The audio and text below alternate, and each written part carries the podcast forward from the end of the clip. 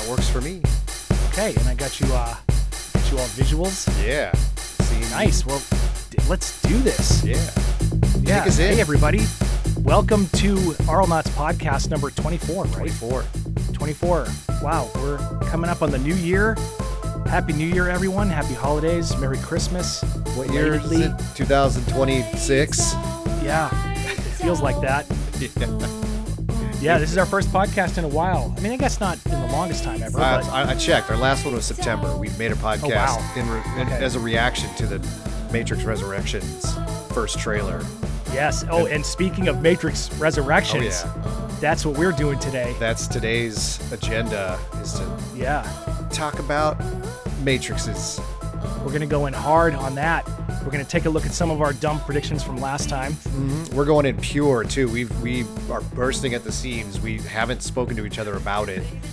Every conversation we've had has been strained, like noticeably strained, as we as every word is a possible portal into just dumping about this movie. So we've Yeah, we are both chomping at the bit, so yeah, to we've- speak. We've exercised max discipline just to Yeah, we, to which is this. probably the first time we've ever done this. Usually mm-hmm. we say, let's keep our takes to ourselves until we get on the mic for our podcast. Yeah. And then we just get on the phone and we're both blah, blah, blah, blah, blah, just completely They're like, let's away. just do it. Are we doing this? Oh man, like, like we we're like Yes. we were talking about. We're like we're we're like we're not gonna drink tonight. Like, let's just have one or two, and then we're like, dude, we are wrecked. We just fuck it. Let's just go for hangovers. Yeah, so we are definitely going in clean. Yeah. I guess um we could start with uh just a, a giant thank you for everybody who attended the the awesome event yeah, that we had for the premiere of episode seven. Also, there's been uh, an uh, outpouring of support for the episode, which is awesome. yeah. It's Thanks, doing. It's kicking for ass. coming on board for that. Um, and and the positive feedback is is at is nuts. Like people are discovering different new things about it every day, coming back and sharing their thoughts on it, and Yeah, It's just it's it's fun to read the the the, the updates. Um, yeah, we've read every comment. I don't- And it's kind of amazing. yeah. I don't know where it stands logically between likes and dislikes because as, as you all know now that YouTube has completely disabled the dislike metric. Yeah. There is a dislike button, but you're just screaming into the wind now. It doesn't matter. Like nobody cares about your dislike apparently.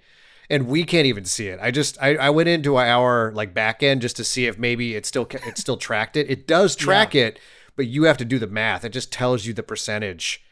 It doesn't give you a snapshot at a glance. Here's how many Apparently, people there disliked some hack to see the dislikes, but you need to use Ah. third-party software, Yeah. which is totally absurd. So we're I- not going to be doing that today. I, it bums me out too because a it's just weak that branded content creators and sponsors need that disabled to protect their their feelings when they when they make a bad move and people the only way they have to express that is to just bomb it with dislikes you know it's Yeah, right. video game companies i think were the big target of that because when they release Sure. a trailer that's either tone deaf or clearly riddled with some sort of uh duplicious act you know, of money money grabbing you know money grabbing shit um people bomb it with dislikes and they're like we don't like that. It's bad optics so get rid of it.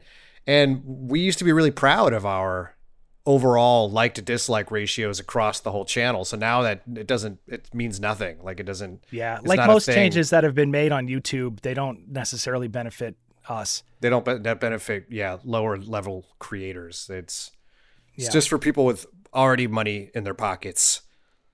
Already money but anyway Already yeah money. the uh the I'm, I, I know what the percentage of is and it's great. People seem to love it which is you know we we're hoping that's how it would be but we never know for sure when we're making something. And even though we enjoy it doesn't necessarily mean it's good or other people will like it. So Yeah, when we make these episodes, we're really taking we're really giving you like a raw take of what we are trying to create. We don't do focus groups or we don't Yeah. we don't share a lot of our work with other people before it goes out um, to seek adjustments or changes. Uh, we do like to sh- we do share things at some level, but usually it's when something is fairly polished. Uh, we feel really strongly about what the vision is for these things, and so that's what we're trying to really put out in the end. And uh, we felt that very strongly about this episode. I think that Yeah, it was we like played a really pretty- good re- reflection of what we were trying to do we played it pretty close overdubs. Yeah, and it, sometimes I got a little insecure about it. Like sometimes it's too close where you're still making something and you know that it's coming along and it feels good and that is real, but you're still sort of petitioning for support from people that have no way of knowing whether or not you're just a snake oil salesman. You know, that's Yeah, it happens so much in the world of of crowdfunding and and fan support with Yep. like people creating video games are like we swear it's the best and then they just run off with up the bags and you know never deliver anything. So I was happy that we were able to deliver um sounds like a little bit of an emergency going on outside. Um yeah, they've got some banger tunes on that on that record. If you're a patron, that album is available to you now. If you're a patron, jeez, sorry. This is Just let these guys they're gonna go right by my window. Your house is on fire. Yeah, somebody's on fire. Come on and set the roof on fire. um, yeah, if you're a patron, you could also go back and watch the um, the release party stream. It's available on Vimeo. The link is is in the Patreon post that originally invited everyone to the live event. It's the same link. Um, it's like a four hour thing that uh, involves us doing a, a director's commentary over the original episodes while a countdown is happening. We sort of mistimed it, so there was like a weird half hour of space that we thought we would be using up, and so we just kind of Yeah. putted around and watched. I YouTube that videos. that little window of time. Yeah. That was just a cool hangout with everybody. Yeah, we just did some random. We shared with everyone the um, the Italian Skittle shits video that somebody redubbed. You know, Yeah, some, goofy what, stuff. what are the what are the people in the chat was like, what the fuck is this? they they They came I don't think they they didn't know the original, and they certainly didn't know the oh, Italian Oh, overdubbed version, right. which was amazing. it's it is it's not hard to imagine but sometimes i just forget that not everybody that is a fan of some of our work isn't even aware of the other side of things we've done like best max Sure. like i think because best max is so familiar to people that are like vocal on our social media channels like discord and everything like that that it's just that those videos only have like 16,000 views you know there's not the, the best max is deep lore. That's not something that just everybody that watches our videos is going to know about. So we shared some best max, and people are like, "Uh, what are you guys Speaking watching?" of people that are there with us though on that on that that level is Mm-hmm. pretty amazing. One of the things that I loved so so much is that as soon as you get to Rey on the island, the chat lit up with people who were basically like, "Oh my god, this is like a, an orchestral version of the last Laser Master." yeah, You know, they they tuned into that just immediately, and that made me so happy. yeah, Um, and then just to to to put it into perspective, I haven't seen one comment on YouTube out of thousands of comments that have mentioned that.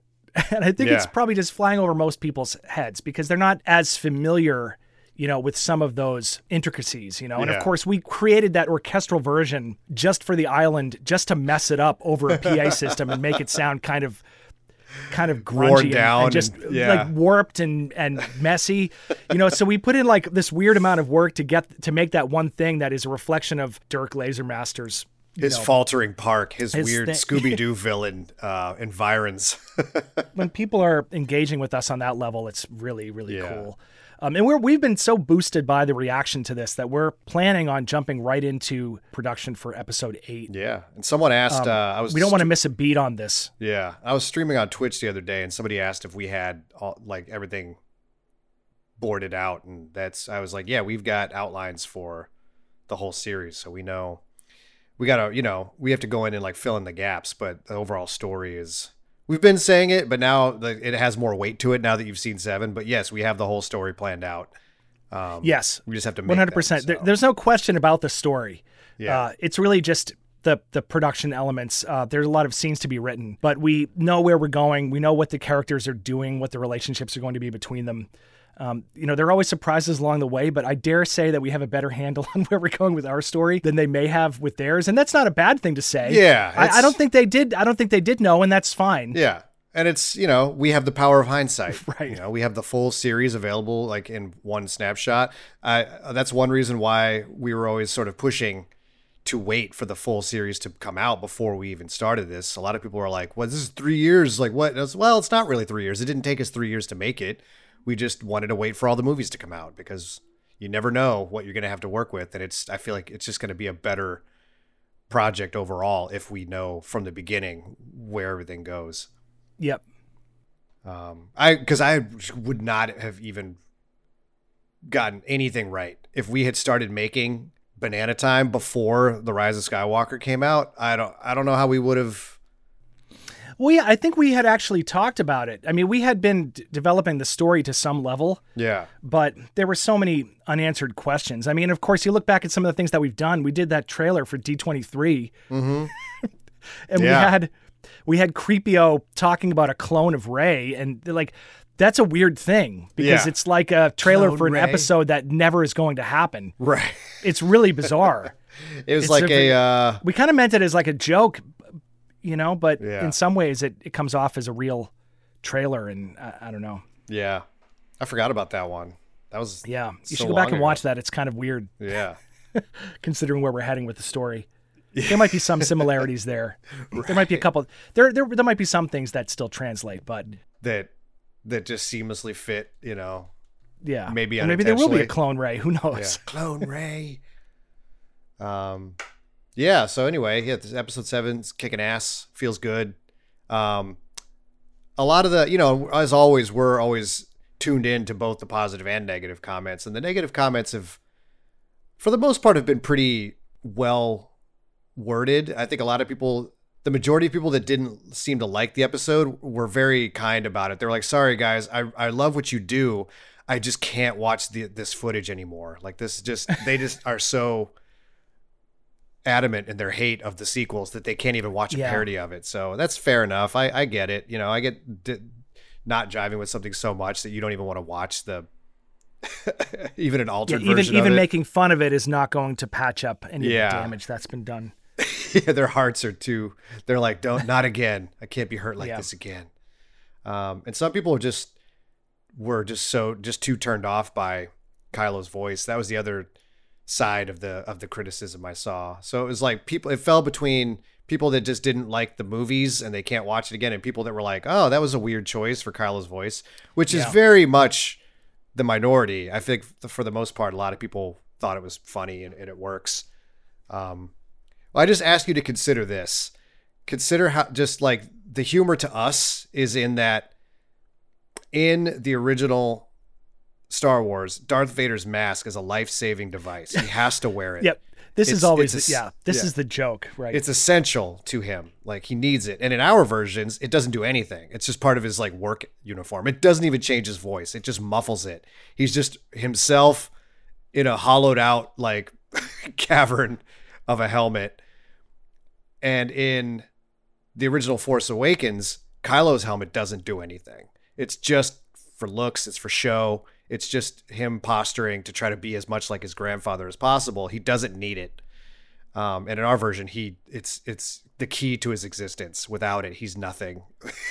he's yeah. it does everything for him. exactly. So and and the helmet is is we wanted the helmet to be even more of a character than it is in the the actual films mhm. uh you know for that reason but also for other reasons so expect more on the helmet yeah, and I or think just, more about the helmet and I think just more of our version of Kylo would have just been kind of uninspired. It would have felt lazy and just sort of like the joke exists in a specific framing on our channel. Like, and it's having a Yeah. different Kylo was always something we were pushing for. We've we've warned people like for for a while now that it wasn't going to be that version of our Kylo, and that I I think our version just works better for the material. Like he's an influencer, sort of TikToker, uh, YouTube celebrity. He's got a sound. He, if he just sounded like regular droll, you know, c- cynical, that just wouldn't have worked for like pop star. Like that's not a pop star's attitude, you know. the other point that i'd like to make in addition to that one which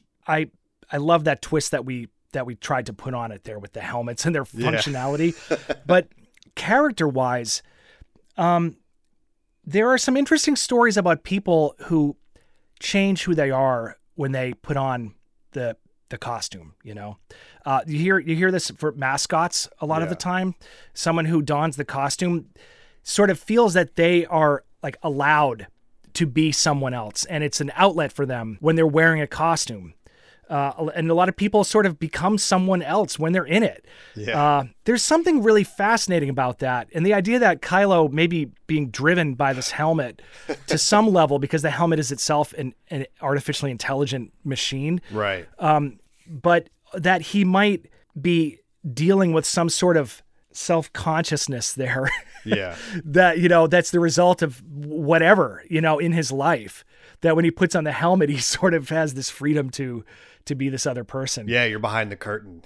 There's some, you know, some commentary about the helmet that some people picked up on too. The uh, the sort of harsh criticism of the algorithm, you know, where it's just like the binary nature of is this going to work or not is so brutal, you know, and he's just it's clearly just like a debilitating d- demoralizing process for Kylo just trying to Yeah, write right. this song that's just giving him yeses or nos like the, the worst game of hot or cold that you've ever played and the fact Yeah, that it's what abysmal. The, the helmet eventually lands on is just something so trite and contrived you know just a, a- just another version of banana time is just it's so mean that's like this is what people want like that's what you're this is what you do Um, right this is what's going to get the actually ask- clicks yeah we had him actually ask marcus what does banana time even mean like e- even he doesn't know he doesn't know what his hit track means and he it's can't like even explain it Yeah, that's just another like element of entertainment where you can't always predict what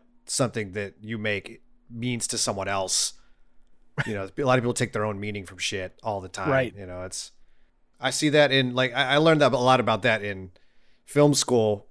There we had like a film analysis class where we we tore films apart frame by frame and like found the meaning in each frame. And as I got older, I was like, none of that shit. Like maybe one out of ten times was like an intentional Yeah. setup and and on the part of the filmmakers. Everything else is just serendipity. Like it just works out. We take what we want from it through hindsight and personal Yeah. uh, perspectives, and it's just a good example of that is tickets please yeah when we when we wrote that line, we just thought it was a funny thing for Finn to say. We didn't think of it as a meta, you know, callback to Indiana Jones yeah. uh, at all. We that And- never entered our minds. More than one person was like, "That's a good callback." We're like, "Yeah, sure, we did. We definitely called calling it back. That's what we do. We're the callback boys." I had no idea what they were talking about. Yeah, so that's We that's a seem to get- great we seem to example. Get lucky with meta meta Yeah. Han Solo references that we don't intend. yeah, that's like our moment, you know, our version of people going being like, "Yo, when Alfred Hitchcock framed the shadow to to symbolize the past." It's like, yeah, no, we didn't. The, Hitchcock probably didn't do that, and we did definitely didn't do that. Though in Hitchcock's case, he might have. he might have, yeah, he might be so meti- uh, meticulous and, and crazy. Him and Kubrick are the only two people where I, I believe that everything was intentional. Everybody else, it's just luck. Like it's pure luck. Let's talk about the Matrix. yeah. Speaking of film analysis, uh, I don't know how much of an analysis we're going to do on this, but I figure now's the time for us to get in. yeah. Uh, and we are again going in without having discussed this before. I've watched it like three times now. Uh, I've watched it once, and that's probably Yeah. all they're getting out of me. That's that's. I saw just. it, I saw it in the theater oh and yeah, twice on HBO. Max, you had an so, interesting theater experience too that we should talk about uh, yeah. at some point. I think we could spend a little bit of time just kind of recapping our last podcast. We we spent a lot of that episode kind of trying to predict what the hell what this was going to be about, what they could possibly have to say. Yeah. Um, and we got pretty close on a lot of different things. Uh, we had some interesting takes. We were like coming up with shit as we talked too. Like some of the stuff we came Yep. in with prepared, and then some of it was just based on our conversation. But the idea that the Matrix this this was uh, a special Matrix for Thomas Anderson that the machines were keeping him in was sort of the one big thing we got right. We're like, this is this is a sequel. This is like somehow a preserved Neo being kept in his own artificial reality f- for reasons yet unknown. We we sort of guessed that it may be like his reward, you know, his eternal pursuit of yeah. becoming the one was just sort of what he his like a loop that was kept him happy. Um, what else did we guess? I- We had I- that. That was pretty I, close. I recall we um I mean we were quite negative about about some of our predictions. I think we talked about how it didn't look like the fight choreography was going to be any kind of match to the earlier films. It looked kind of like that was going to go by the wayside, and that was sort of on. Mm-hmm. Um, I think there was, you know, there were there was a lot of discussion in the online ether regarding him as a filmmaker or something because th- there was, you know, the idea of footage from the earlier films being in this Right. film uh, represented in some form as projections or something was really throwing people all Yeah. over the place. So I think one of our things was, you know, it was going to be something about some some meta commentary on him Right. having something to do with the Matrix. It was going to be Uh, the- like the films- This film, the, this this series is uh, New Nightmare, which if you're a Nightmare on Elm Street fan, that's the meta movie that they made where the actress from the movie was being haunted by a Freddy Krueger that she actually co- eventually Ah. conjured uh, in- Okay. into the real world. So that was Yeah. that, that was that kind of uh, a framing almost, uh, where I think it tread dangerously close to that, but Right. it didn't ever quite reach that. He wasn't Keanu Reeves, which is what that would have required. But Right, that right. was something we we had pitched a little bit as a possibility. Maybe not in that episode, but you definitely hit me up. You're like, "Oh my god, dude, what if it's just Keanu Reeves?" And as he's Keanu Reeves. as Keanu yeah. Reeves, yeah. Like reconciling his life as Neo. which could have been a direction that she actually took the film in, given how Yeah. meta she she start she started to go and then sort of withdrew. you Yeah, know. just kind of starts as a concept back and then drops. yeah. Then it just goes right into just familiar Matrixy territory. Yeah.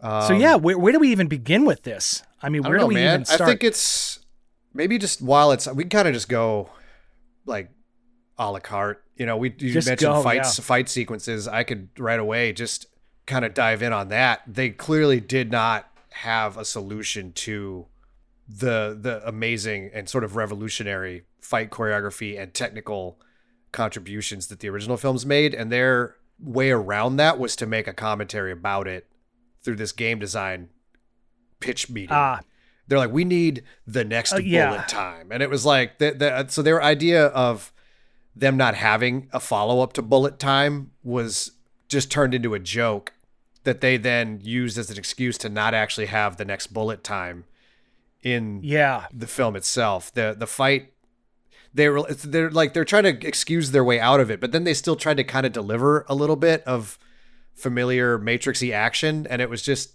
felt really dated and lazy. Like it was uh So that was something I agree with you. I, I felt like the the whole meta. Let's take a look at the whole meta idea, right? Mm-hmm. Let's take a like a, a whole wide view on this. The meta thing, I agree with you, came off somewhat as a smokescreen yeah. for to, to some level.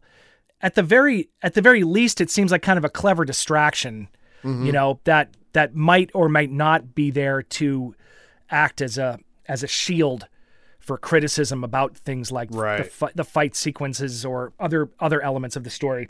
But at worst, uh, it comes off to me as sort of deeply cynical Yeah. um, because it's it felt to me like what she was railing against this idea of nostalgia reboots being like the bane of of art today is exactly what she delivered in the film Right. like like to me right taking a wide view this is just a reboot of the first matrix like if you look at the film structurally beat by beat it, it's like it's almost the same as the first matrix with Right. some tweaks regarding trinity's role and you know some other some other elements but this idea of this meta approach lampshading as a trick Yeah. doesn't to, to me was like a real turnoff. Like having Neo get into a dojo with with Morpheus and then say, "Oh, this again," like start sarcastically, Mm-hmm. doesn't excuse the fact that they did another dojo sequence with Morpheus. Like Yeah. that is that is like s- slightly pathetic.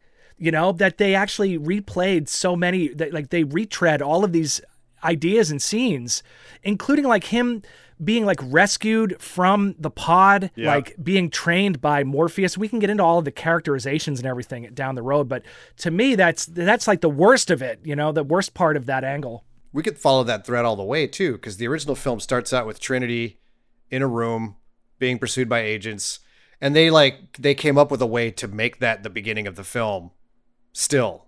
Right. and then it cuts to Neo Thomas Anderson living his humdrum life of you know uh, of middling happiness and just directionless uh, Inui, you know. So it's Yeah. and then he finally gets a call from Morpheus, and it wakes him up, and it, they pull him out, and then he gets Yeah. trained in the dojo, and then eventually his final goal is to go back in and rescue someone. In the original, it's it's uh, Laurence Fishburne. He has to go back in and throw put it all on the line just to rescue Morpheus. And that's Yeah. through that rescue he unlocks his true potential, figures out uh, who he is, and in this one it's just someone else, but it's the same beat by beat structurally. It's yeah, it's very Force Awakens. It it uh, absolutely is. Matrix. And and the tweaks I think are giving people this bizarre crutch to say, Mm-hmm. "Oh, but you don't you don't get it. You don't get how it's a commentary about the state of of art today or like Right. And then some people are saying, "Well, you don't understand. It's about love. Um, you know, the film is about love." And Yeah. the the meta commentary is just something that's sort of baked into the Matrix films, you know, it- this commentary, social commentary. But I don't buy the love story either because either, Trinity yeah. is not even in the film hardly. Yeah. Like she's in one and a half coffee shop scenes. yeah. Then she's frozen. She's In a- background. Yeah, she's background while while the analyst is talking to Neo, yeah. and then they're they're trying to escape together to like the roof of this building. That's it. Yeah. She's not actually represented in this. If, if this is supposed to be a love story, it doesn't happen on on screen. Yeah. Like it's dependent entirely on the audience's emotional capital going back to the first three movies. Right. We know that you will understand Neo and Trinity are in love because you watched the first three movies. We're not going to give you that story here. Yeah, that three movies of love is so powerful. You will bring that into this movie, and we don't need to do any of that lifting for you. Ex- exactly. Yeah, she's an object to be pursued, uh, in just as a, as a standalone uh, experience. She's just an object. She's a princess in another castle, you know, Super Mario style. Right. Um, and it's sort of a retconning of Neo's place in the Matrix. You know, the the architect in the original series had a very mathematical reason for the existence of the one, and the the one being a, no- an actually not unique entity that just is reoccurring within these systems, and it's just it, uh, on a long enough timeline there will be a one. And in this one, they're like, no, no, no, no, no. He has all his power because of love. Like he's he didn't come into they reframe all of these shots from the original films to be like no no that's where he's got his power from which is like that's not what was happening in the original films this Yeah. was just i don't know man it's I, I had so much to say on it that it's really hard to like form my my thoughts oh, there. Well, there's so much to go over. I mean, I think Yeah, just uh, just on this love thing though, like this this cheap re like remining of this of these old shots and reframing them is like that's the real source of power. We, that's what we meant the whole time, and it's like no, you didn't. that was, it was always his princess, you know that. um, yeah. I mean, the Trinity Neo story was always there. Yeah, but she's and she's there as like yeah, a support structure. But the I think in the original one, the tone was more of the power was inside you the whole time, like that, more of an '80s. Yeah, right. Like uh, uh, the real hero was always in you. You just needed to believe in yourself. It wasn't like you need to love this person enough to. You were. It was a Jesus Christ figure. He died and was reborn. That's that has nothing to do with love. Like that's. that that's that's that's reframing to a uh, I, I don't know. I, I get it. It's sweet. It's very sweet to look back at your stuff and be like, I've changed a lot since then.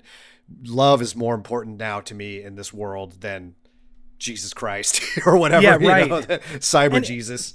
And I would have, you know, a lot of people are making this weird excuse. They're like, oh, the the, the rabid diehard fans are, are like they they wanted more green tint and more fights. And I'm like, Yeah. you know, I'm like, forget all that.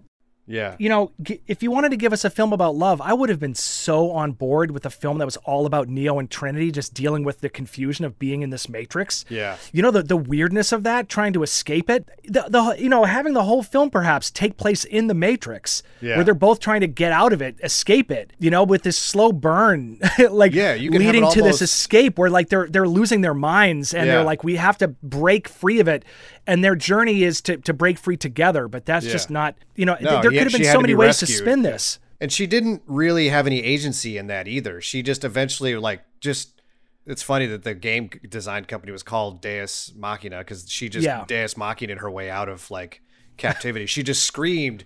She just you know re- unleashed the power that was inside her the whole time without any sort of she. Eh, they, they really could they really missed their chance to have almost an eternal sunshine moment where they were they were in it together. Like yes, that was a Jim Carrey movie, but his love for this person developed and they, they were in it together by the end. And it felt like a journey between two people uh, trying to overcome a lot of pain but and but also like fate you know? And it's Yeah. this was just neo's journey. This wasn't a love story. It was just him in pursuit of a of a goal that she was just part of you know? And it was uh i don't know man yeah, it's the uh, love it's story kind of a- angle they didn't do a love story successfully enough to to justify not doing enough like more familiar matrixy stuff in my opinion Right, right, and I and I feel that the setup is um. There was something clever in the the meta setup Yeah. for for the whole thing, but i was really excited at first you know like it's also the- bizarre too. Like, were you kind of into it in the first you know first section yeah i was the into film? the idea that he was like I, I kind of rolled my eyes a little bit when I was like, "Oh, it's a game. Like he designed the game. They're using, Yeah. they're like they're manipulating him by keeping just enough of the truth uh, to the point where it seems almost unbelievable." You know, it, There, there are some unanswered questions that I'd love to throw past you. this is what I would call like my nitpicky stuff, Mm-hmm. Yeah, which yeah. I, I love. You know me and my weird like lo- logical consistency game. Yeah. So so the first one that I have just to to take a, a less wider view here is like, and I think this might be indicative of some of the missteps that that Lana Wachowski was taking. Right. Uh Um, the whole concept of a game being built by Thomas Anderson when you have like the re you have the recreation of the scene where Smith is trying to walk into the building to go after Trinity, right? Right. And you have these other characters. This is in a, a modal. It's called a modal, right? yeah, Um, Trinity's watch. Uh, sorry, uh, Bugs, who is the best character ever in my opinion. I love Bugs, but uh, Bugs and uh, she's watching. I feel like I got. She's great. I feel like I. I forgot about her. Like just Oh, now you- really? You, brought her up. I was like, who the fuck is Bugs? Oh my was god, like, I oh, love right, that yeah. character. I would watch a whole film about her. Like I wish that she had cool. been carried through the film all the way. That she maybe she was the one.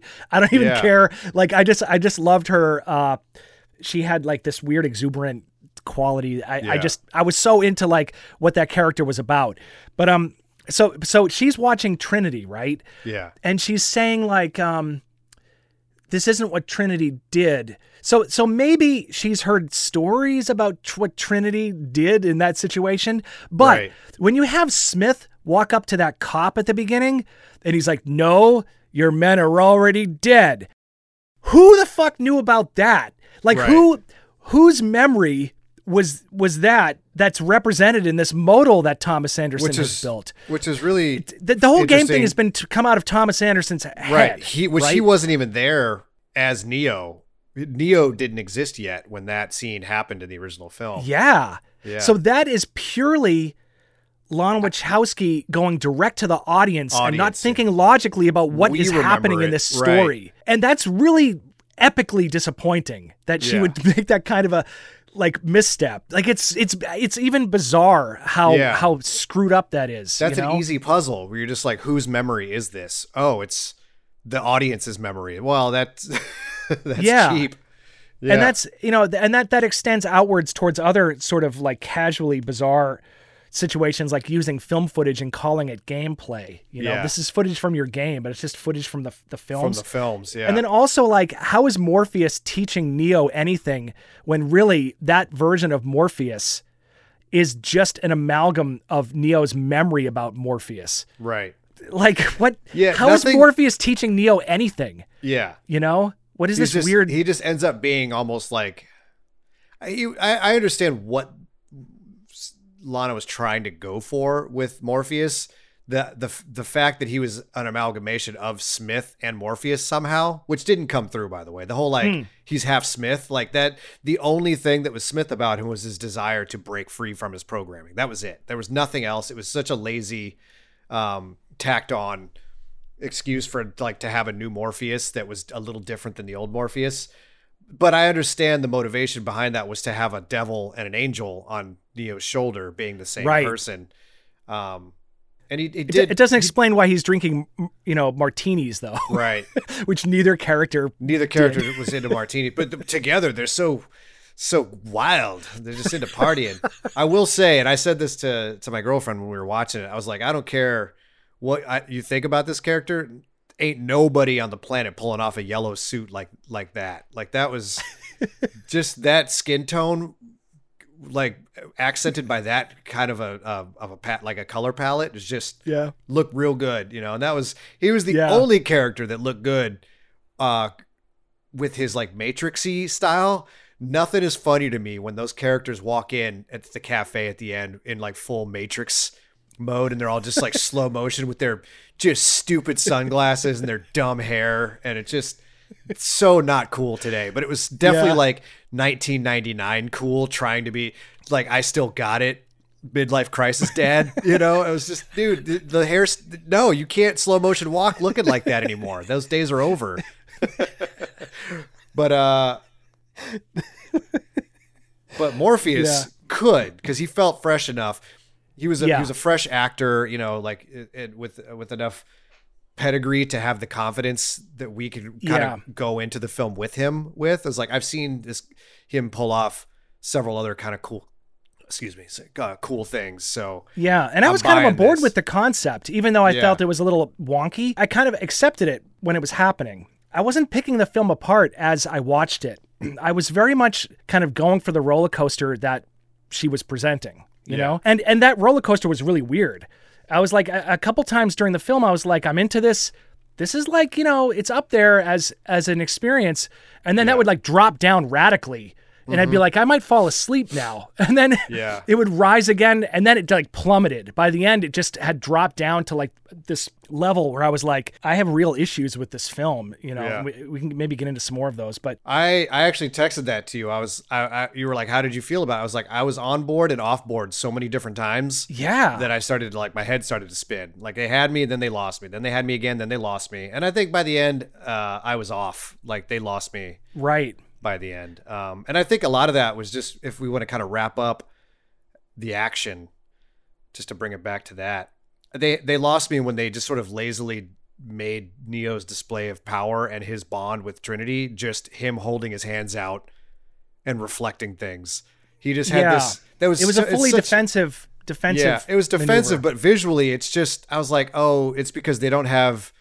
Uh, was it Yuen Woo-ping or uh, what's his name, the original fight choreographer from the film? Um, yeah and also everyone's just old, so just make it easy on the actors. Like I couldn't not see that with this, with with the on-screen action happening with him just holding his arms out.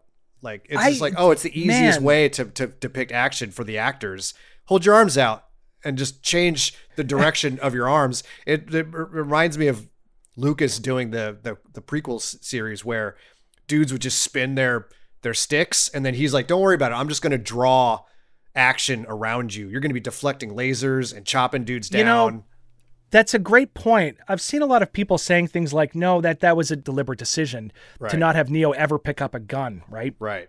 But it's um it's a little bit disheartening because the first part of this is that Lana is like making fun of movies that are just all gunfire. But then she delivers this movie that's like all gunfire, right? Yeah, so many And- guns. And I and I understand that um that Neo isn't going to pick up a gun. I respect that decision, but in these Matrix films, martial arts was representative of a certain level of of power. Like you know how mm-hmm. sometimes like they're, they're a little heavy-handed in their their use of martial arts. Like sometimes Yeah. like punching somebody really hard means like you have the emotional fortitude to like win a, uh, si- win some something. Right, you know like right. you don't have the strength to win Trinity back unless you can punch me like the hardest. Yeah. And that's really silly, you know, but but we get it, you know what I mean? Like Yeah. and and that usually took the form of a martial art. So it's like I had to make sure you were the one you know to to to let let down this firewall so you have to like show your kung fu Yeah.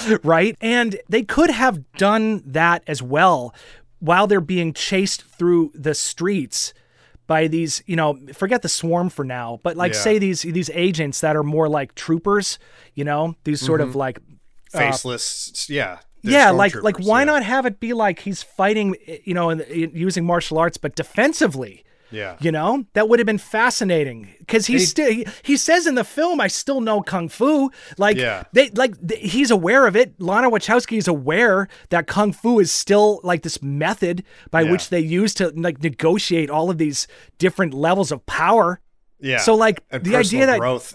right you're you're right that by dropping it and just having it, Yeah. it's so it feels lazy. And they did have some martial arts in there, and some what they showed was pretty cool, but it never, Yeah. None of it ever landed as as powerfully as it did in the original films. And it's that's fine, but it's also then it brings the question back to why bother? Like, why? What do you have to say other than just cashing in on something that worked in the past? You know, that's right.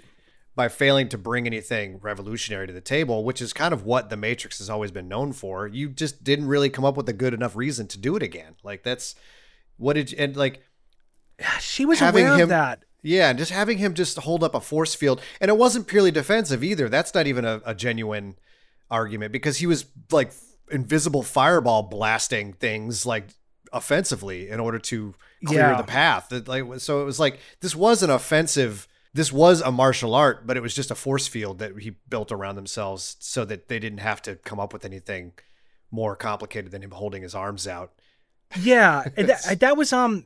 I saw a weird. I don't want to get too deep into into Lana's process or or what Yeah. her, the, what her deal is outside of the film making process, but I did see uh where she was on a panel, and uh this was kind of a bummer. The the guy uh, who was moderating the panel, who was just asking the actors questions, was like, there are expectations that there might be some like you, you have to do something revolutionary with the films in terms of you know the visual effects or what uh, fighting whatever. And she was like she did this gesture. She started laughing and then she did this gesture where she like whipped her arms around and she was like we are going to revolutionize Oh, the film process. And then the guy was like oh like the moderator was like oh that's great. Like, I can't wait to see what you guys come up with. And what she was doing was she was like mimicking the scene where they're at the focus group or, you know, the, Ah, the, the group yeah. where the guy actually does that move with his hands and he's like, we are going to revolutionize the game, game market. and so she she, was, was- just like flat out like referencing her own joke. And it went right over the moderator's head.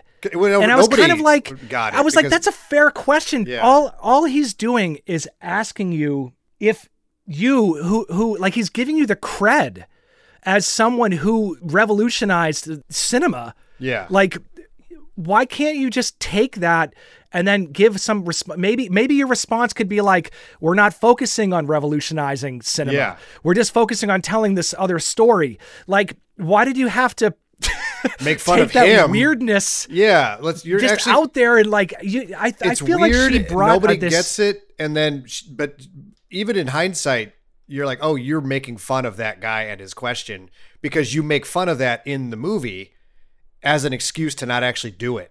You're like, we're gonna Yeah. own the joke while also giving ourselves uh, an excuse to not have to actually come up with anything revolutionary. That's Right, and I've- maybe I've- maybe you're making fun of fans, or maybe not. Like maybe you're sa- saying that some super fans are weird or dumb or are sheep. I Yeah. have no idea. It's that's hard. not even it's hard a to understand her. thing, though. her That's just a totally like understandable and legit question. Like that's uh, just say yes or no. Like that's not Yeah, an opportunity to make fun of this poor guy. You know that. yeah, and I don't know that she was really trying to make fun of him so much as she was just so into her own process that she is like she's like steamrolling over people. Right. by like by just working off of her and you know maybe that's where she's at Yeah. like and that's that's totally fine but what what happens is it like it ends up polarizing people in a way that feels kind of mean in some sometimes so like that feels mean to me. You know. I, It's, I- something I noticed something in the film on my second watch uh, and it cracked me up. And then I was trying to like understand it, right? Yeah. There- There's a sign in in the scene where when Bugs first is running away from the agents in the opening sequence and she slides down um, the light, she slides on like a oh yeah. What does that say? It was. It was like The sign says for those who love to eat shit. yeah. Okay. And at first I was like, ah, like is she talking to the fans or Warner Brothers? Yeah. she, or the she's character. so she's that- so overt about her her bitterness towards the studio, like including the fact that there's a Warner Brothers in the Matrix is like so like radically overt. To- Yeah. like she clearly is talking about her own experience. She's just saying that, right? Yeah. uh, because like so so I was like, who is that aimed at? And then somebody uh, I was talking to was like, oh, that that's just a joke about bugs slamming into the sign because she like wipes out. She like hits Yeah. the sign, it falls on the ground. It's like it's a meta joke that's sort of there to like prep people for the idea of meta, right? And I was kind of like, ah, I was like, okay, you know what? I'm gonna buy that. Uh, well, at first I bought that, and I was like, Yeah. okay, I kind of buy that. But then I I found out another dude. There is another sign that is on top of the building that Trinity runs past, and it just says, "Tastes like shit." There's like another sign. It's in. I, I think it's in Spanish. Yeah. It's like this big lit sign. I can point it out to you in the footage. Yeah. Like it, th- that's just what it says, and it's like So- it's like why would you have another eat shit reference? Like clearly Right you're just away. you're you're just you're thumbing it at somebody, and it's like uh, should we take offense to that as an audience because you're kind of like. It feels like you might be saying that the audience is maybe kind of dumb, like for having expectations at all. Like I, I don't know. Yeah, that um and that goes back to your perspective point that you made earlier. This is Thomas Anderson's modal. This is his creation.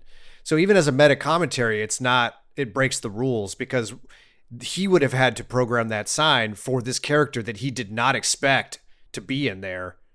Like his modal was not a por- an intentional portal for these characters to invade. So Right. who's supposed to eat shit on that then according from his perspective? That's not you can't break the fourth wall Right. like that as meta commentary without considering that perspective and sort of you're violating your own rules almost immediately. So Right. so maybe it's like yeah, the only argument for meta commentary I would have accepted is if Thomas Anderson made that sign because he's blowing off steam in this self-contained creation of his where he's just like tastes like shit because he's mad at his bosses, he's frustrated as a creator um, with with expectations on his. I would accept that as an argument. Like that's just Thomas Anderson blowing Right. off steam, but I'll almost give it a pass on that level because it does work when you think about it that way. yeah, I could buy Um, that. This is his sketchbook. He's just making this for his own satisfaction. And he's into the idea of eating shit, I guess. He loves he loves poop. Tastes like shit for those who love to eat shit. Shit. He's a Yeah. fecal freak. This is where he's exploring his forbidden fetishes. we we're glad that modal ended uh, when it did. Let's just, just put it that way. Because the steak eating scene was just not safe for work. Yeah. It, uh, Yeah. He does eat some steak though. He does do the everything he does is like things that got sort of poo pooed, uh, for lack of a better term, yeah, uh, by people that were that had escaped from the Matrix. Yeah. Um, I don't know. I guess I want to talk about his boss because we're talking about his Let's it. frustration as a worker.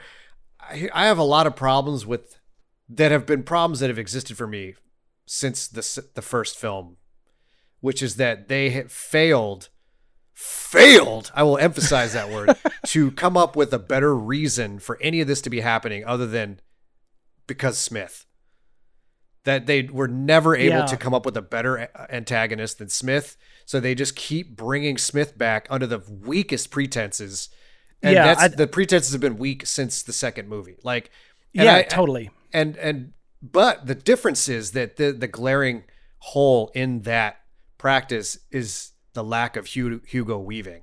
It's not so much that yeah. Smith was a good character; it's just that Hugo Weaving himself was so um so magnetic and and and And has since become iconic. Right. Like Agent Smith kind of only works be- because of Hugo Weaving. because of Hugo, the deliveries, the, the the weird menacing scowls, like the the expressions that only he can make, um, just and the, and the sort of intimidating the man, man in black, uh, presence that he had as an authority figure was just you felt that immediately.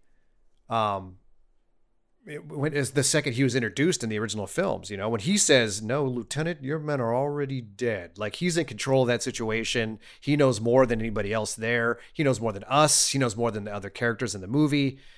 When you rewatch those films, and he's engaging with with Thomas Anderson at the beginning, you know, with like threats of of federal punishment. You know, he's he's more of an authoritarian, like more of a, a of a policing figure. He's like, I'm, "You're going to go to jail."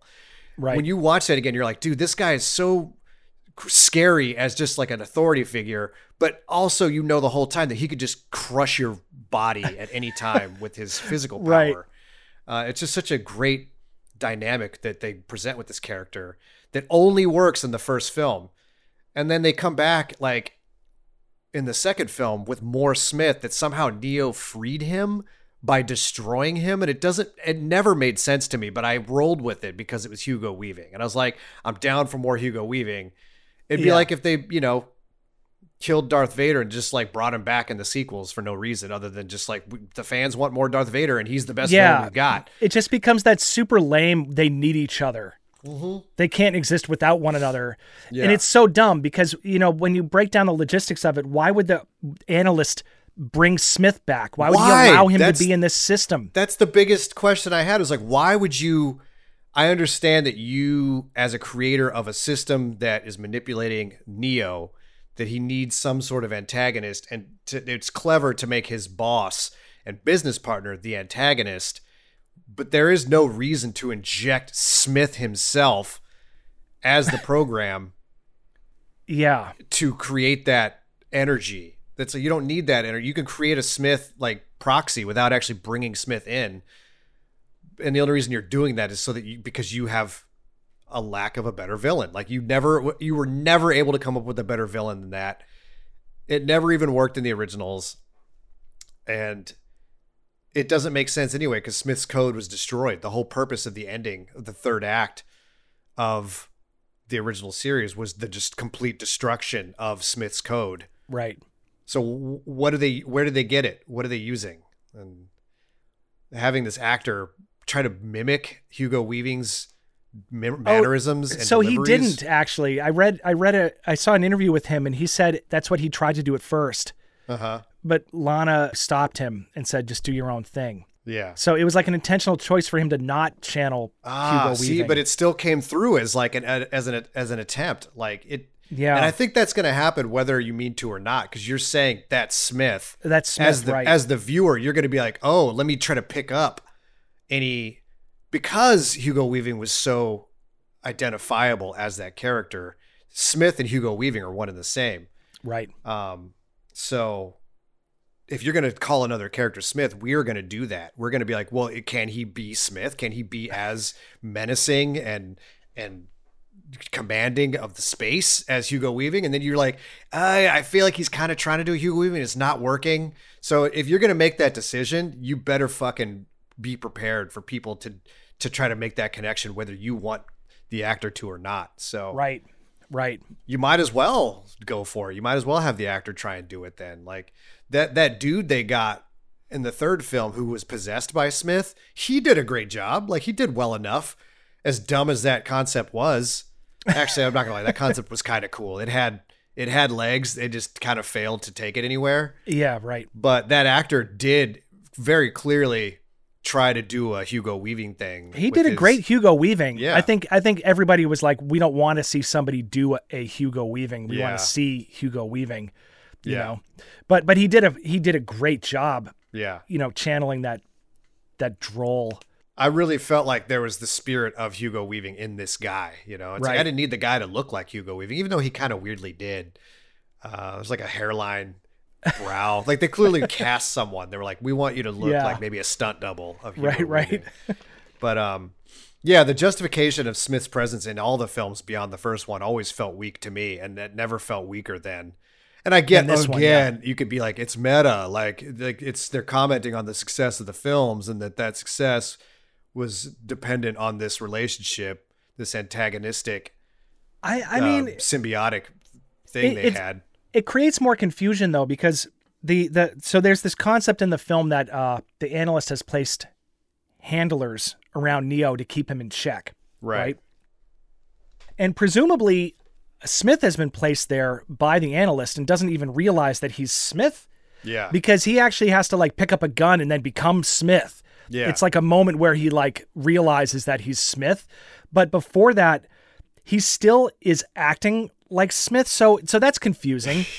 But then you have these other handlers like his um really obnoxious uh part uh assistant Jude yeah. who's in the, in there with the coffee That's his shop wingman, right? Yeah, is his wingman and, and he's a handler which is um a handler is described in the film by the analyst as like a, a, a program that keeps actual people who are in the matrix in check and the matrix is is like flooded with these handlers and they can become a swarm at any time. You can like control them.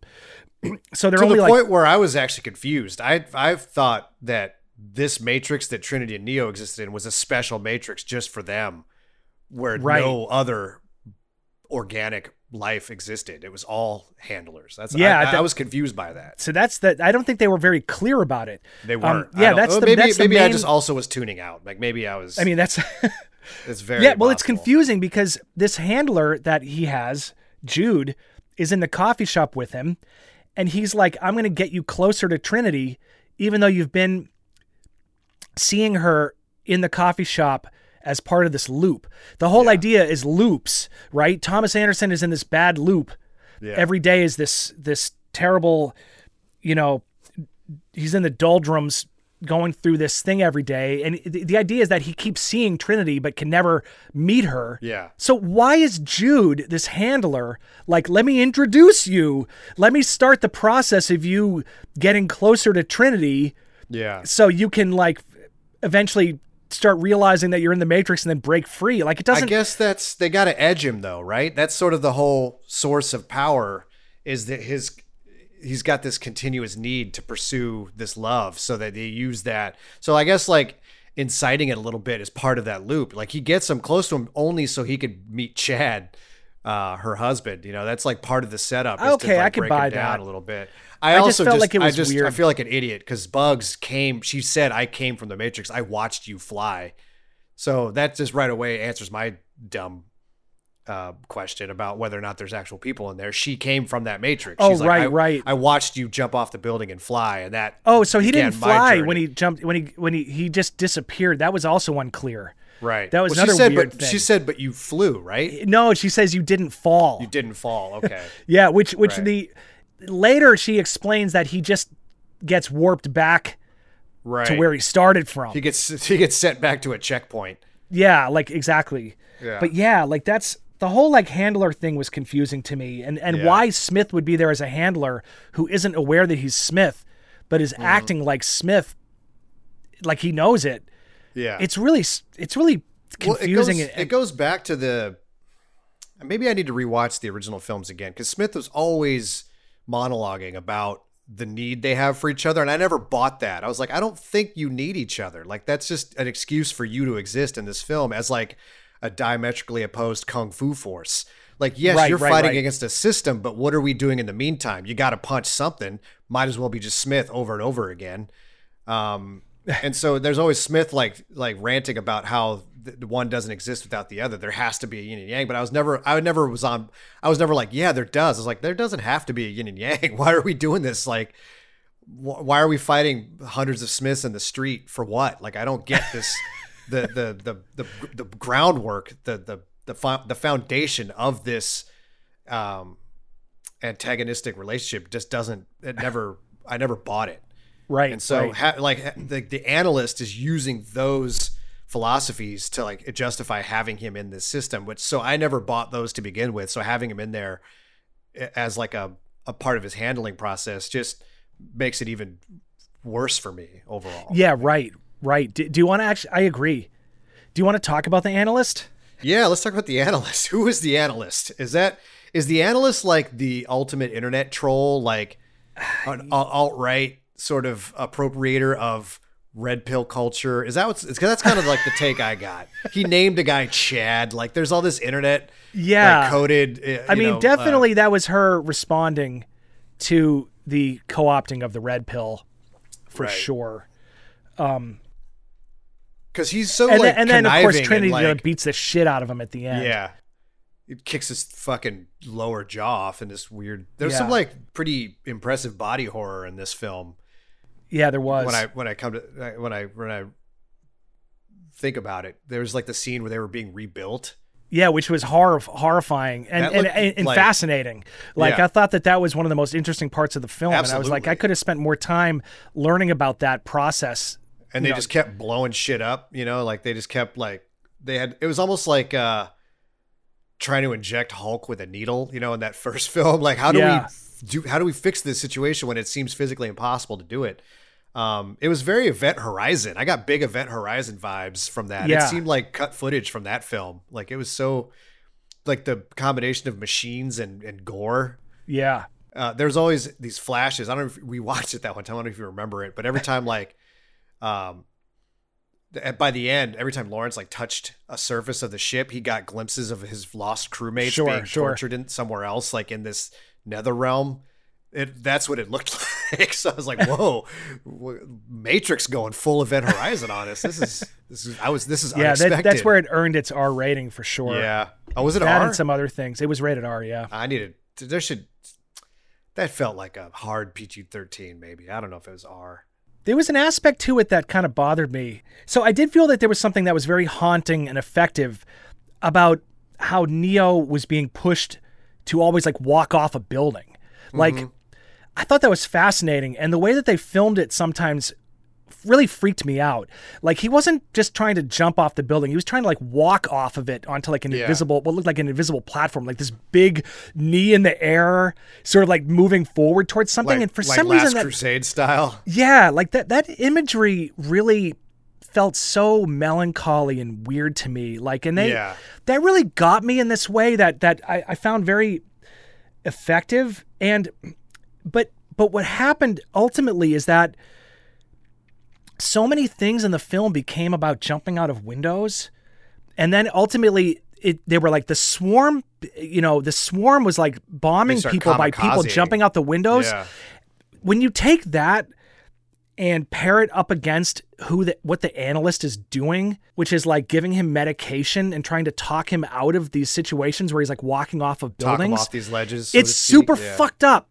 Like it's super, super, Yeah, super big, fucked like, up. I don't know what the message there is that Lana Wachowski is trying to say. Like, Yeah, there's a big like suicide and depression thing.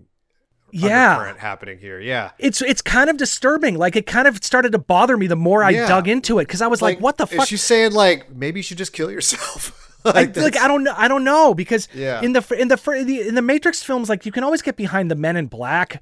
Authority figures are bad, you know. But this idea of like a mental health expert trying to keep you in control, the idea that medication is actually holding you back, Yeah. and then jumping off of a building is the solution, yeah, is yeah. like crazy. maybe like that's, how- yeah. Actually, that, that and that's how they ended the film. they were like, to get out of this, we need to both kill ourselves. Yeah. Like it's really screwed up. And and and it, it, like there was a there was a cool moment where like it's sad because they're jumping off the building, and when that one uh, controller's like, can they make that jump? It's like Yeah. really freaking sad because you're I, like, I thought like, for nobody- a hot second they were going to do Yeah. like a Thelma and Louise. I was like, they're just going to take themselves out. Like nobody wins. Like if they're well, the that's what they were. That's what they were this- doing. Yeah. Right. Like they were. They were. Neither one of them were like, we're going to fly, right? No, no, they did not think they were going to fly. Yeah. They were like, we are. We, they're like, we're not going to let them win. I actually we're going to and I end hate- ourselves. I hate that the film did this to me, but I actually groaned when Trinity was like, "Oh, I'm the one that could fly now." I was like, "Oh, so the," and I'm like, I feel like I'm as progressive as they get when it comes to film expression, but that that they were cheating. Like they cheated. They broke their own rules for the sake of like like trying to surprise you. Eh, that's I hate like oh they subverted our expect like that's that's like a also like a dog whistle for people that are against like representation and things like that. But it's this, Yeah. this just felt like they broke their own rules. They they had a a character meticulously explained in mathematical language why the one existed and how it was possible. Right. And so then you have this like, well, no, it was love the whole time, and if they exchange that love, it's like he could put a little bit. It's like the the force healing in in the Rise of Skywalker. It came out of nowhere. It it goes against sort of everything that it, the the the lore had previously established, right. and it just felt cheap. It was like a cheap way to have this like soup like this other character have an awakening, uh, who did like you said had no agency throughout the the rest of the movie, so it didn't even feel earned at all. Um, just your reward for jumping off the ledge is like you get to fly. Like that's dark and cheap. Like it's it's the two Yeah. bad things at once. And I I rolled my eyes. I was like, I just go, no, no, that's not. No, you just you broke your own rules. Like that's not you don't we don't do that. Yeah, Um, I didn't. I, I I was all for Trinity. I thought Carrie Ann Moss was actually She's great. awesome. She was I know. great as this like I felt she was so underused as a character in this movie. Like yeah. I, I I was kind of blown away by that. She didn't. She wasn't given anything to do. I felt that her journey was not represented on screen. You know, Right. I just wanted to see. I wanted to see Trinity's, you know, journey with everything. Like, right. I'm all of about it- her being able to get the power of the one, but you need to then make the story a, a little bit more about her. To, yeah, you need to, give her the time. Uh, You need to give her that story on screen. Like it's you know again like coming back to some of our earlier discussion like seeing Neo and Trinity deal with the Matrix in some way. They didn't go into anything about her kids Yeah. or her family. I mean, it was kind of funny that at the end she was like that's for bringing kids into this. You know, Yeah. that's for using kids. What she clearly meant there was using kids against me right, you right. You know not using kids like like you know uh, treating kids badly Right. it was like you used kids to to try to screw me up So like and that's it, it, it. So here's what it reminded me of. I'm going to do do a, a completely useless tangent, but I feel like hopefully it. it'll make sense. Do One of my favorite movies to rewatch uh, is Walter Hill's, uh, not Walter Hill, sorry, uh, George Miller's Witches of Eastwick. Mm. Uh, it's Cher, um, i love that film yeah, uh, Susan Sarandon and uh, Michelle Pfeiffer, three women who are each sort of face their own uh, in, unique issues as single women. One of them is divorced. Her husband just left her uh, because she was having too many kids and the guy couldn't handle it. One of Susan Sarandon's husband left her because she couldn't have any kids, and Cher's husband died. So it's like all women who experience loss, who are sort of defined by their relationships with their men, who are trying to figure out who they are together as a group without them. And then Jack Nicholson shows up, this guy that they sort of conjured through their own combination of desires, and then who empowers them um, as long as they do what he wants. And then the instant they stop doing what he wants, he turns that power against them and becomes this like horrifically toxic, Yeah, right. you know, force that's like like bent on literally like physically destroying them. So it's and then they realized the whole time that they were like, you know, we make each other great. We don't need him. He was just sort of like a the thing to help us realize that we who we are. We don't really need him. Yeah. So it's like that was the way to do it. And then they earned power by the end through their own journey, which included flight. so when Trinity like stopped in midair and was like hanging there, hang like holding Neo like uh like almost like like on a flat surface, that immediately called to mind that scene in Witches of Eastwick where the same thing happened. Like one girl, um, I think Susan Sarandon had fallen fallen off a, a really big balcony and was like about to like impact the ground. And they all like started laughing together which which is what gives them the Mhm. power of flight. Like them all experiencing joy makes them lighter than air and they fly. She's like jane laugh! And she starts laughing and she just freezes like right before impact in midair exactly like trinity did so i feel like like they tried to have their witches of eastwick moment without actually having all of the weight of the rest of the film that witches of eastwick had yeah um, I don't know. If you want a real Trinity journey, go watch Witches of Eastwick. There's three Trinities in it, and they're all amazing in their own ways. they all learn to and fly there's also that horrific cherry Oh, pit God, puking that sequence. that is so amazing and also the score to that film is love brilliant john williams so good. yeah it's it's john williams John yeah, it's Williams, an right? Yeah. amazing score It's got some great like fiddle Yeah, work in I there. could sing it like, for you uh, now. I don't know. It's i am so familiar with that score yeah, it's brilliant. Yeah, it's um so yeah, there there is some lessons in and it's you know, again, George Miller's another another white guy, if I'm gonna shit on my own phrasing. But he is also notorious for seeking counsel with people that will help him tell these stories in the correct way. He was uh they spent a lot of time spotlighting the behind the scenes process of Fury Road where he did that. He was like, let me talk to some of the leading feminist authors, make sure I get this right, you know? So he did Yeah. the work. And I feel like Lana didn't do the work. It just gave us a cheap conclusion with uh, It- Trinity's there's Awakening. something too that's um kind of cathartic about seeing someone beat the shit out of somebody who's been an asshole. Like, there- th- Oh yeah, that that was great. it's I, I great, did but it that. also is kind of like, would would someone who's realized their full potential just do that? Like, I I also felt like that was kind of like weak, like just oh Yeah. I I so, and it's like the moment is kind of f- a feedback looping on itself because he's like, Mm-hmm. women lack control.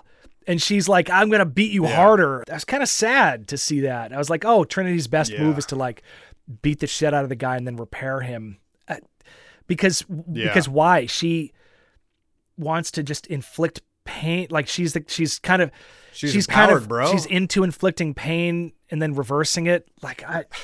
She doesn't want Yeah. to damage him, but she wants to make him feel pain. Like I guess I understand that.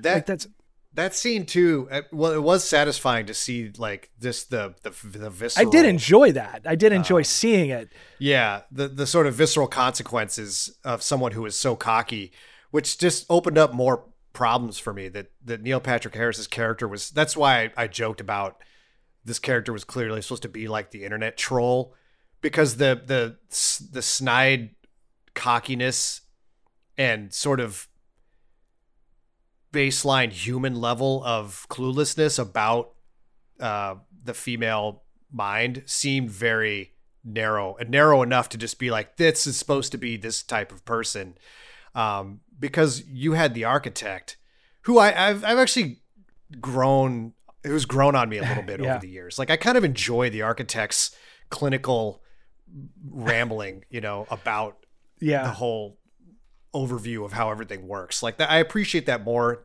uh, as I get old. Like I originally, I was like, "Fuck this Colonel Sanders looking, looking ass," you know, just not no action, just just this guy telling us everything in a world where you're like the rule is supposed to be show don't tell. Um, but I, I actually sort of as a computer program, I buy Right. him. Uh, Neil Patrick Harris, on the other hand, I don't like as someone who's in charge of a whole system as important as like a a power plant that is that all the machines were like are like need enough badly enough to go to war with each other over. Like you don't put an internet troll in charge of that. You know, you don't put the Merovingian in charge of that. He's basically like this version of he was like this Matrix's version of the Merovingian. Uh, just somebody who's like too self-aware, too egotistical, too vain, um, too self-satisfied. Like these are all things that the computers, the computer world hates. They they they exile those. They delete those programs. They don't boost them up and give them positions of power. So I just I hated that he was like chicks only care about one thing, and that's emotions and babies. Yeah. And that's like you don't. That's not a computer that's saying that. Like that's you responding to the people uh, that you don't like online that have taken your whole mythos and and railroaded it into this like thing that you weren't really about.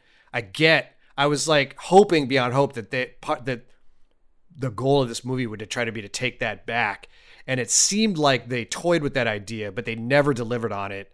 They only created these like caricatures of things that they don't like in the real world without having any weight or impact um, about on Right, that conversation. You know, it was just to be like, we acknowledge it and we hate it, and this is you. I kick your face off. I kick you, and that's it. That's the only sort of resolution they came up with to deal with people that have like completely co-opted their their philosophies Right, right. for the sake of like mediocrity, Right. you know, and status quo. Yeah. I don't know. It's just like it feels like it's it would take a real deft hand to sort of navigate those waters and to make them and to and to bring them home. I think that's what Lana Wachowski was trying to do, um, but she still was. Uh, I, I I feel like it was all kind of watered down in this weird way. Um, the the script is very strange the way that it bounces from one thing to another. The whole meta commentary foundation feels unnecessary to me. I mean, I, I sorry, it still could have been meta, but I don't know why she's dragging around dragging her dirty laundry into it with the studio. Like it could still be mm-hmm. that Neo has developed a game that is the Matrix. Like that still is maybe a cool concept, but with the addition of these other elements about why the Matrix sequel was made makes it gross. Like it just makes the whole thing kind of Yeah. kind of you know. So I don't know like I, I'm not sure what you know what her deal was. Like I, so, some people have suggested that the fight sequences were mediocre on purpose, and that's uh, maybe maybe maybe that's true. Maybe every aspect of this film was mediocre on purpose. That reminds me of uh, I've used this example before in other podcasts. So some people this won't be the first time they've heard me reference this, but the game Borderlands, uh, first person shooter, like looter shooter, kind of RPG elements. Um, but a lot of the things, a lot of the mechanics in the game are very uh, cliche. There's a lot of fetch quests, which are big in RPGs. They have one character give you a, a a quest, and all it requires is you to go to a place, grab a thing, and bring it back. Sometimes you go to a place and get several things and bring them back. Sometimes you go to a place, get a thing, bring it back, and they send you back out again just to pad time. That's all that they're there for. And Borderlands is uh, keenly aware of this. So they use their writing as an excuse to to let them have their cake and eat it too. The characters make fun of and acknowledge the fact that it's a fetch quest and they like make a commentary on the nature of fetch quests and how cliche they are and how lame they are. But at the end of the day, you're still doing right. a fetch quest. So they used clever writing as a way to pad the content in this way that they're making fun of. So it's like you don't get to do that. You don't get to use cr- like creative writing, but still deliver on uh, an experience that is just as trite and and cliched as the thing you're making fun of. Like that's that's even shittier because you're now admitting that you know that that sucks, but you're trying to be on like I'm on your side. Like I get it. Like we're gonna make this shitty for all of us. Like that's I'm with you in this. No, I'm playing the game. I'm the one that has to go run from point A to point B. Like in this completely unengaging way that is just right a retread. I, that's what I kind of feel. Uh, you know, what happened was that I think the meta commentary was just meant as a first act setup that was then dropped. Mm-hmm.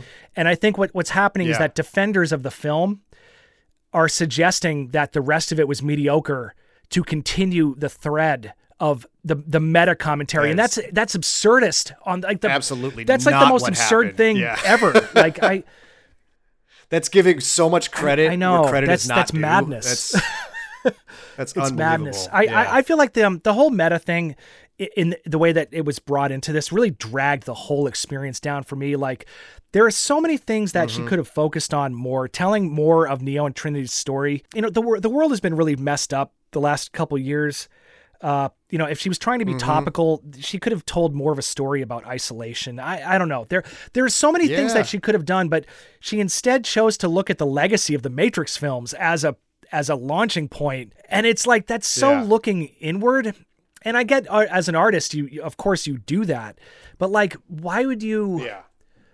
choose to to to do that here when you have this wealth of other stories that you could tell and and still include maybe a meta, you know, angle in it? Well, I think you know, at the end of the day, the film suffered too much from head up your own assness.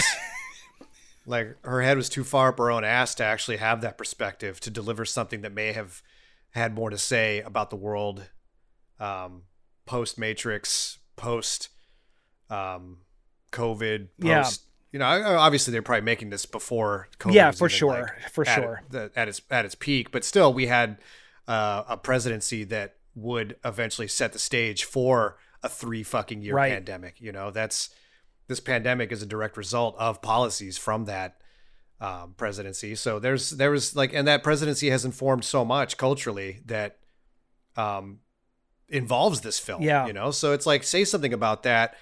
Don't talk about depression and suicide in a way that's like just stop taking your pills, bro, and stop listening to your therapist. Just fucking jump off that building to get real freedom. Like that's not.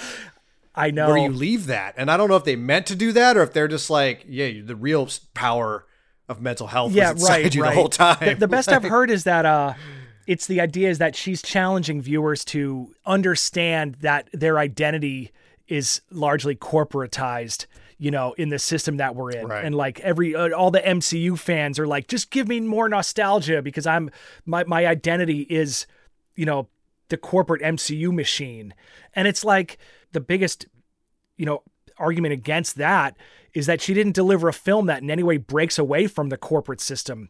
The, the Wachowskis right. are as corporate as like think about what they did with the Matrix and everything that followed from the Matrix. Like who is she to talk yeah. about breaking free of the corporate system?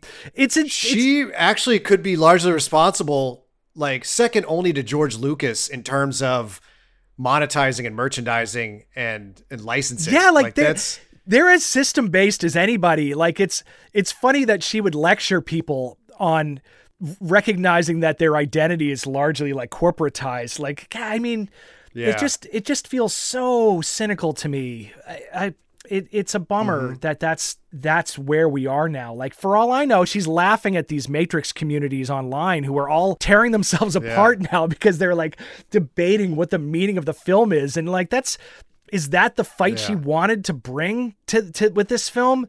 Like that's that the sucks. Uh, that's the easiest. Yeah, that, and like at the end of the day, the reality is probably, as always, the simplest one, which is there is no hidden meaning to the film. It's everything is what you see is what you get. It's not that Mm. deep. Um, and it's just you know, like I think the the most important message of the film for Lana was just like, I made this movie and I'm taking it back. Yeah, I'm taking it from the studio. I'm taking it back from the audiences. Like you, this doesn't belong to anybody anymore but me, and I'm gonna kick your face off if you try to make it about you. You know, it's I'll repair you, but then I'll kick it again. just- yeah. I'll repair you and then I'll kick it off again. Yeah, I'll repair you possibly with a, a sequel. Yeah. I don't see. I don't see any sequels from this either. I hope that that's not where they were going. Oh, so here's a funny thing too that somebody online pointed out. Um, so they obviously ended the film with the same Rage Against Yeah, the Machine song. weird version of it. Right, it's the cover. It's the cover done by that woman who peed in that fan's mouth on stage while she was doing that cover. that happened recently, so I don't know if that was Oh, intentional. It might have been like after the film was That's already delivered. But that's that. I don't remember the name of the band. I don't remember the name of the Rage song, but I Oh know it's the same Rage song that they used in the first film. But it's also the same Rage song that was covered by the band, fronted by the, the lady who peed in that guy's mouth because she was bored on stage. She was like, ah, there's not much going on right now. I got to pee real bad. Might as well make a show out of it. And then just brought this guy on stage and peed in his mouth. like that was Holy shit. that kind of says everything you need to know about the film. I mean, that's pretty wild, dude. and then he spit the pee on the audience. Oh my god. That's um Got to follow that story, but it's it's that's the best piece of trivia from the Matrix I've that's found incredible. so far. I love that. I, I'm excited uh, to share with our listeners that we've got a couple projects lined up. One may be something that's kind of a well, one is kind of a secret because there, it's a it's a highly conceptual idea that that we need to kind of work out. We don't want to blow this concept. It may be out by now too. By the time you hear this Yeah, podcast, we may have may we may have hit it. may beat this podcast. We'll see. but we're also thinking Yeah. about a, a top 10 um, Mm-hmm. and uh, who knows what might come of that you know there are some ideas Yeah. floating around I don't think I don't think there's I know some people in the past have has suggested that we give the Matrix films like the Jedi Party treatment. I don't know if that's possible. i think i think i don't want There's to just- anymore after this I don't want to. Yeah, I'm done with the Matrix. I feel like we. I I, I said this to you. Uh, I was like, we got if we're gonna do any Matrix projects, we should probably do them ASAP because I feel like this conversation is gonna die. Like it's there's this film didn't do enough to this thing's of, burning off pretty quick even even as divisive as it is, it's not divisive enough to keep it the conversation going. People are just gonna be like, ah, you know what? I really don't care that much about this film. It kind of sucked. I'm not gonna die on either Right. hill, you know. Um, I'm probably never gonna watch it again. Uh, i'm a glutton for punishment you know me i did the same long. thing with the phantom menace after Yeah, you'll you'll out put it on. i was like i'm gonna watch this a lot You'll put it on and just kind of kick it in the background. Yeah, you'll you'll fall asleep to it, which you did. That's that's the one thing I was uh, hinting at earlier when I said you had an interesting theater experience. so tell us about walk us through the first time you saw this film. You went to the theater, and go. so there's no there's no real story here except to say that i actually fell asleep during the film and i don't do that i don't fall asleep during movies Yeah, especially not a, a, a blockbuster film maybe theaters have just gotten too cozy. Was it one of those like no recliner it, seat? it was but i was i was so psyched for the film Yeah. i couldn't even believe that I, I i noticed it was happening too i'm like damn i'm getting drowsy uh, and i that actually hard fight you get when you're like falling asleep against your will. I just eventually let go. I think I lost maybe five minutes. You know, it was Yeah. it was short, but but then I discovered that there were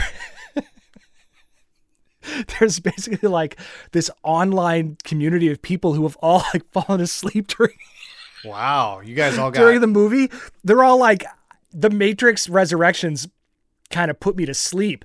And That's it's some, like, there, there are MK enough Ultra people shit. that it seems bizarre, you know, Yeah. that maybe maybe you know there's some other use for this film There's as like a a- sleep aid of some kind. Or there's yeah, it's an experiment. There's like a, a sonic and visual combination that's like the brown note, but it's like the the sleep note, the, knocks the you Matrix out. note. the Matrix note. Play the Matrix on. Maybe it was that sweet uh, corporate music that they played on the way to the dojo. Do you remember Oh that? yeah, yeah. That cool piano music. It sounded like the the tune that we had uh, from episode six, where Vader's uh, sorry, episode three, where Ep- Vader's being cranked up, you know, to Oh, talk with the yeah, Emperor about yeah. his future at That super corporate motiv- motivational corporate music. Yeah. yeah, it was really strange. Um, the score is a mixed bag. That's At least they sure. didn't have any of that weird Juno reactor shit that they brought in for Reloaded. Oh yeah, that was that was not the best. That felt so cheap. That that music. Well, I think that was uh, like Don Don Davis doing techno. Well, he, is, he did a collaboration with that artist Juno Reactor. oh with Juno Reactor. Yeah, it was right, kind of right, right. yeah, like a Hans Zimmer Junkie XL style yeah. pairing. I don't really love that. I I, I would I, I'm sort of a fan of like use the use the track by the artist or go with Yeah. score. Right. I find that sometimes the disciplines on either side are not a good match. You know, Right. and they end up doing something that's kind of like not quite sincere enough on either side of Right. the of the craft, if that makes sense. Man, that machine noise, and I apologize if that comes through, but they really cranked it up out there again. Oh I boy, you could hear that. well, we can but- start to close things down here. Yeah. Well, I, know I will say like that do? just to be. Oh, sorry. Go ahead. Oh yeah, you hit it real quick. I'm gonna. I was going to say just real fast, just to, to end with something on a positive note. If we're heading towards that- an ending here, That's I what was I going to was say gonna do, yeah. that I was to say that I did actually like a lot of the score. yeah. Um, there were a couple parts that struck me, a couple of themes that I really enjoyed that uh, sounded to me like they're uh, based in a more classical music tradition. Um, There were a couple of straight, you know, what sounded to me uh, maybe early 20th century, uh, you know, classical. Yeah. Um, and then other pieces that sounded more uh, baroque in their uh, harmonies and and it, it was interesting to me. I did I did like parts of the soundtrack. Other parts I thought were very strange. Like there was a weird Yeah. piano theme for Smith that was weird, like this strange like little piano jingle. Maybe I do got to watch again and just pick up these little things too, because I don't remember his his theme or whatever that was. yeah, that was weird. But but the couple parts um we I could share you know when we both get to editing Mm, this uh I can insert a couple of the themes um mm-hmm. Yeah. that that I thought were pr- Do that, were and then we'll come pretty back and. I'll be like, "Yeah, that was great." Like I'll, I'll, I'll record Let's do that if I heard now. Yeah. Oh man. Yeah, Yeah. see, I get that's- it. I totally there it hear is. it. That's Those the, are the- one. those Yeah. two th- those two themes in Damn. particular. Uh, That is very exactly what you said it was. That's funny. We actually were on the same page. I was gonna like let's end by just saying three things each that we liked about the film. um, yeah, you got you like the score. I, did like the score, and I did I did find some of the imagery and some of the. I did get a sense that there was something, sort of, uh, a dark melancholy about Neo's journey that did that did strike me emotionally, mm-hmm. and I did I did have. Still, some connection to Neo and Trinity. There was something really ho- horrible about the idea that we just have to jump off this building and end it. That's really, Yeah. that's really uh, a horrible, dark place to to, to Yeah, go. 'cause And, and that, that did strike me, but but I think for like not all the right reasons. Like I yeah, think no, I just it's dark reasons that like it's okay to just like if you want to just end it all. Um, sometimes that's the only way out. You know, and that's something that they came they arrived at on their own, despite the fact that they flew. They didn't expect to. They just Right. they made the conscious decision to like just end it end it. together. And that's that's terribly That's sad. very dark. Yeah, you know, and that that Um, that that did get me. Um, maybe they're trying to like subvert red pill culture and be like, no, that's the real way. You Oh, you buck the system. Christ. You jump off a building for real freedom. Maybe Lana's is going for just oh boy a, a dip in numbers from the toxic side of the uh, the fan base. Oh, Um, and, one one more thing I will say that I do still sometimes ping pong a bit on this sort of overall bold approach, you know, with the meta commentary and Right. what she was, uh, you know, trying to to say and do there. But I end up falling. I end up falling kind of on the other side. Like Yeah. I, I do. I can say that I appreciate it, but maybe she didn't stick the landing. Yeah.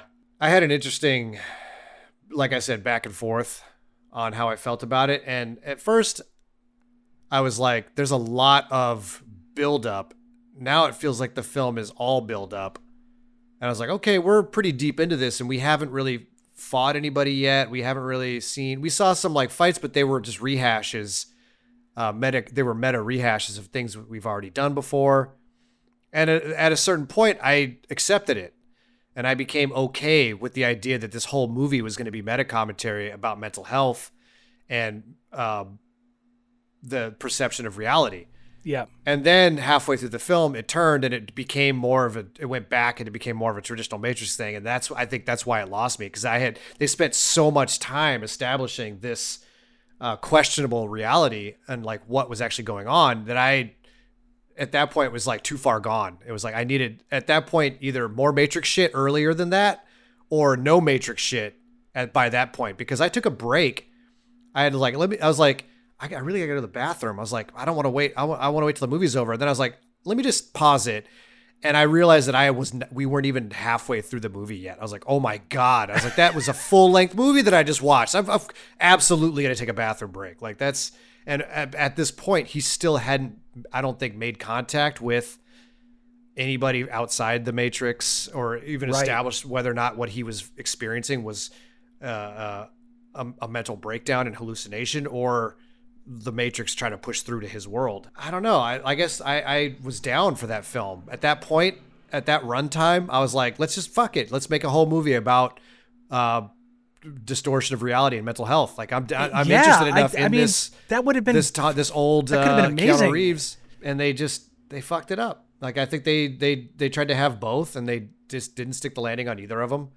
yeah. Um, what I did like though, and this came up in the the Discord chat about lighting. Some people were disappointed that they kind of bucked the stylized color treatments Mm. of the older films, and I actually liked that they didn't. And I on a, on a podcast we had done in the past, I was I listed the the color palette as almost like a negative.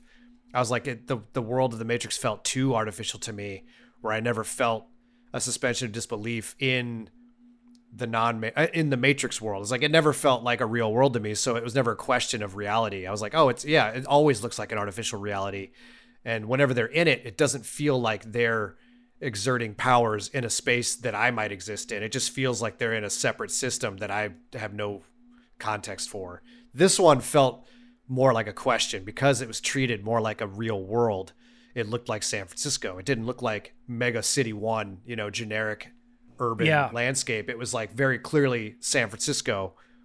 And that to me helped blur that line between what was real and what wasn't for me, like to the point where I was actually questioning, like, holy shit, was the Matrix a, a, a, delusion of this sad aging loner? You know, like that's that became entirely possible for me almost entirely because of the style of the Sure. presentation of the city, you know, the, of the world that he lived in.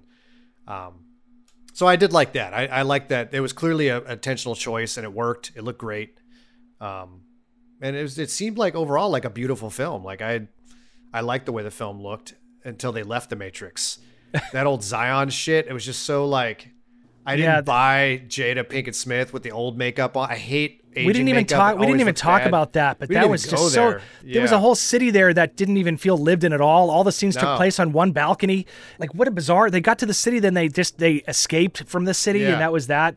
And Jada they didn't Pinkett make Smith any- was was a weird character. She's like got She mad at Neo, and it's like you got Yeah. mad at the guy who brokered the the the the peace that now has allowed Mm-hmm. this world to like it's so it's so strange. I didn't even Yeah, I don't know what they were trying to say with with the the way of life there because then they had this other message where it's like, no, we work with machines. Like some of those machines broke free and chose to live with us, and now we grow strawberries. And it's like, well, that point was made in the third film that the counselor, the chancellor, whoever talked to Neo about the symbiotic relationship between machines. Like we hate machines, but we need them to live. Like they purify our water. So they had already walked over that Uh, uh, on that ground. We didn't need to do it again. yeah. And so they didn't really bring anything new to the table with this post Zion new world, you know. You know what I said to Donnie when during that scene with the strawberries? I, I thought of something. I was like, you know, in the first Matrix movie, strawberries. Ah. in the first film, they're eating this slop. You know, they're doing this thing, and I'm like,